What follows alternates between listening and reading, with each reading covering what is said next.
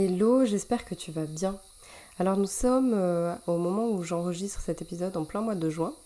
Tu entendras peut-être derrière moi le chant des cigales. Et en ce moment, c'est la pleine cueillette des abricots pour moi dans mon jardin. C'est la première fois que j'ai des arbres fruitiers. Et une réflexion m'est venue à propos de la part que je laisse à la nature bien volontiers et que j'accepte de, de céder. Tu vas voir en quoi ça te concerne, ça nous concerne par rapport à nos activités d'entrepreneur et quelles leçons on peut tirer de tout ça. Je te laisse avec le jingle et je t'explique le tout. Bienvenue sur Ambition Plurielle, le podcast à destination des solo-entrepreneurs avec un E. Ces femmes qui sont seules aux commandes et qui méritent de se prendre en compte pour leur bien-être et celui de leur activité. On y parle donc de tout ce qui sera en faveur de développement d'entreprises uniques et durables. Il est présenté et animé par moi-même, Manon Smaï Cusin. Je suis coach, consultante formatrice et autrice spécialisée dans l'entrepreneuriat au féminin. Je te souhaite une très bonne écoute.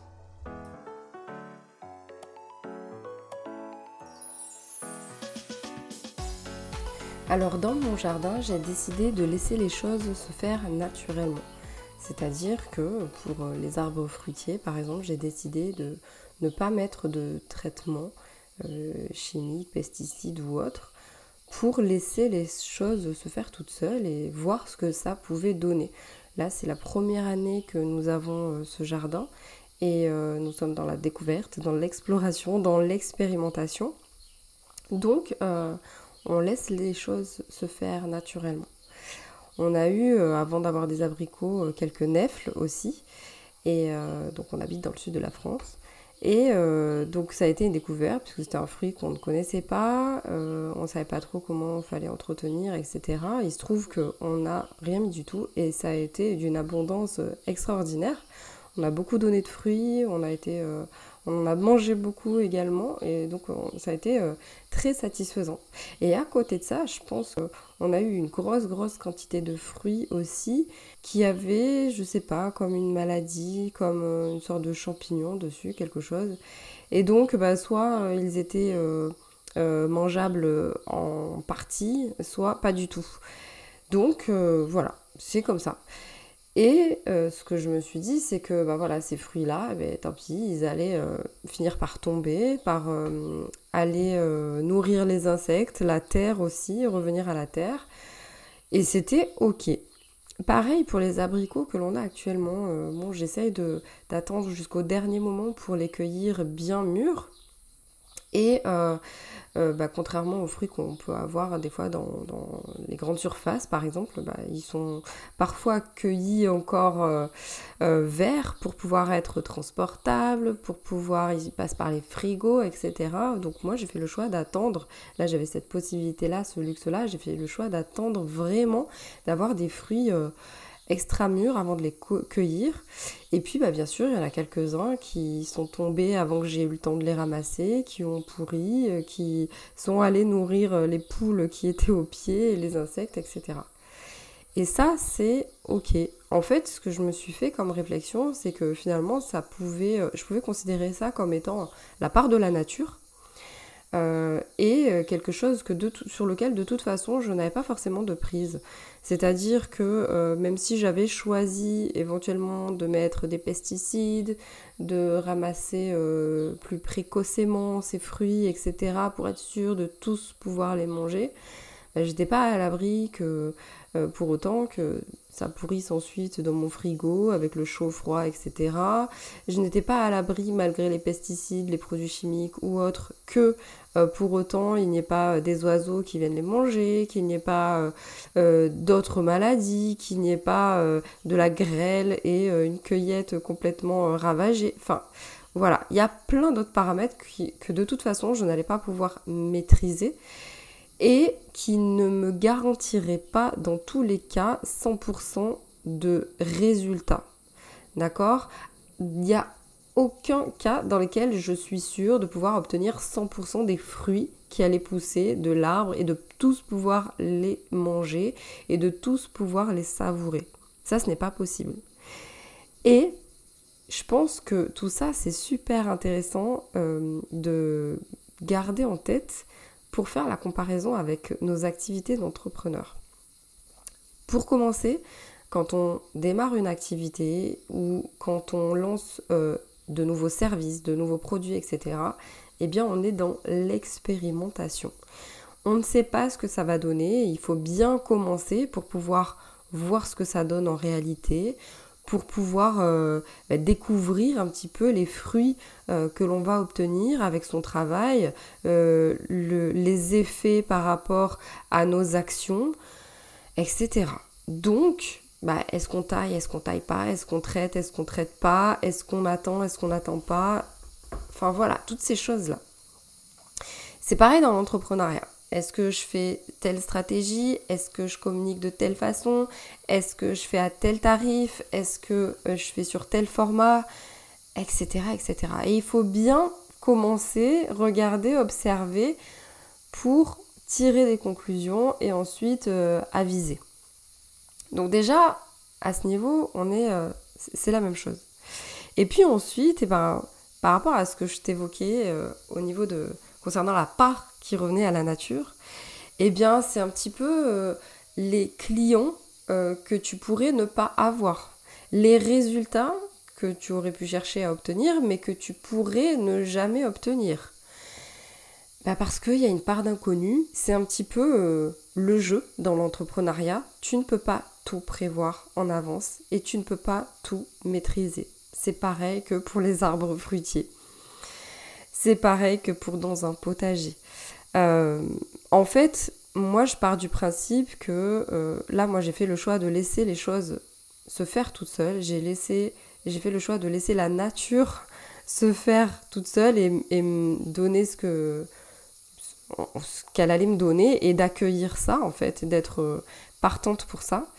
Et moi, ce que je peux t'encourager à faire dans ce sens, c'est d'y aller nature peinture aussi dans ton activité, c'est-à-dire de faire les choses à ta façon, de t'écouter, euh, de réfléchir à bien sûr ce que tu aimerais euh, obtenir comme résultat, comme fruit, euh, pour pouvoir, qu'est-ce qui donnerait de la saveur aux fruits. Moi, je me suis dit que ben, ce qui allait donner de la saveur aux fruits, c'est justement de les laisser le plus longtemps possible sur l'arbre pour qu'ils soient les plus mûrs possibles peut-être que toi, en fonction de la saveur que tu veux avoir à travers ton activité, euh, peut-être que ça sera aussi bah, essayer de, filtrer la clientèle que tu veux toucher.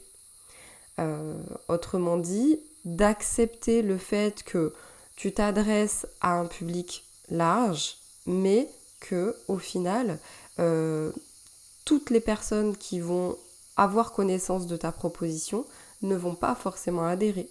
Peut-être que tu peux faire le choix aussi que euh, tu, vas laisser partir justement celles qui ne se sentent pas complètement en phase et que tu vas attendre que les personnes qui, soient euh, qui représenteront ton cœur de cible et les personnes avec qui tu auras le plus plaisir à travailler et avec qui tu pourras proposer le plus de qualité, tu seras la plus performante, tu donneras le meilleur, etc. et ça aura le plus de saveur et de sens pour toi, tu peux partir sur le principe que tu vas attendre que ta clientèle soit mûre également, soit mûre pour travailler avec toi et que c'est dans ces conditions-là que ça sera un régal. Moi, par exemple, c'est le cas. C'est le cas, c'est-à-dire que je ne prends pas tout le monde en formation. Euh, je ne cherche pas à aller euh, euh, dégoter des clients qui ne seraient pas prêts à travailler sur eux, à faire avancer leur activité et à travailler avec des valeurs et en étant en phase avec mes propres valeurs. Moi, j'ai fait le choix de sélectionner ma clientèle.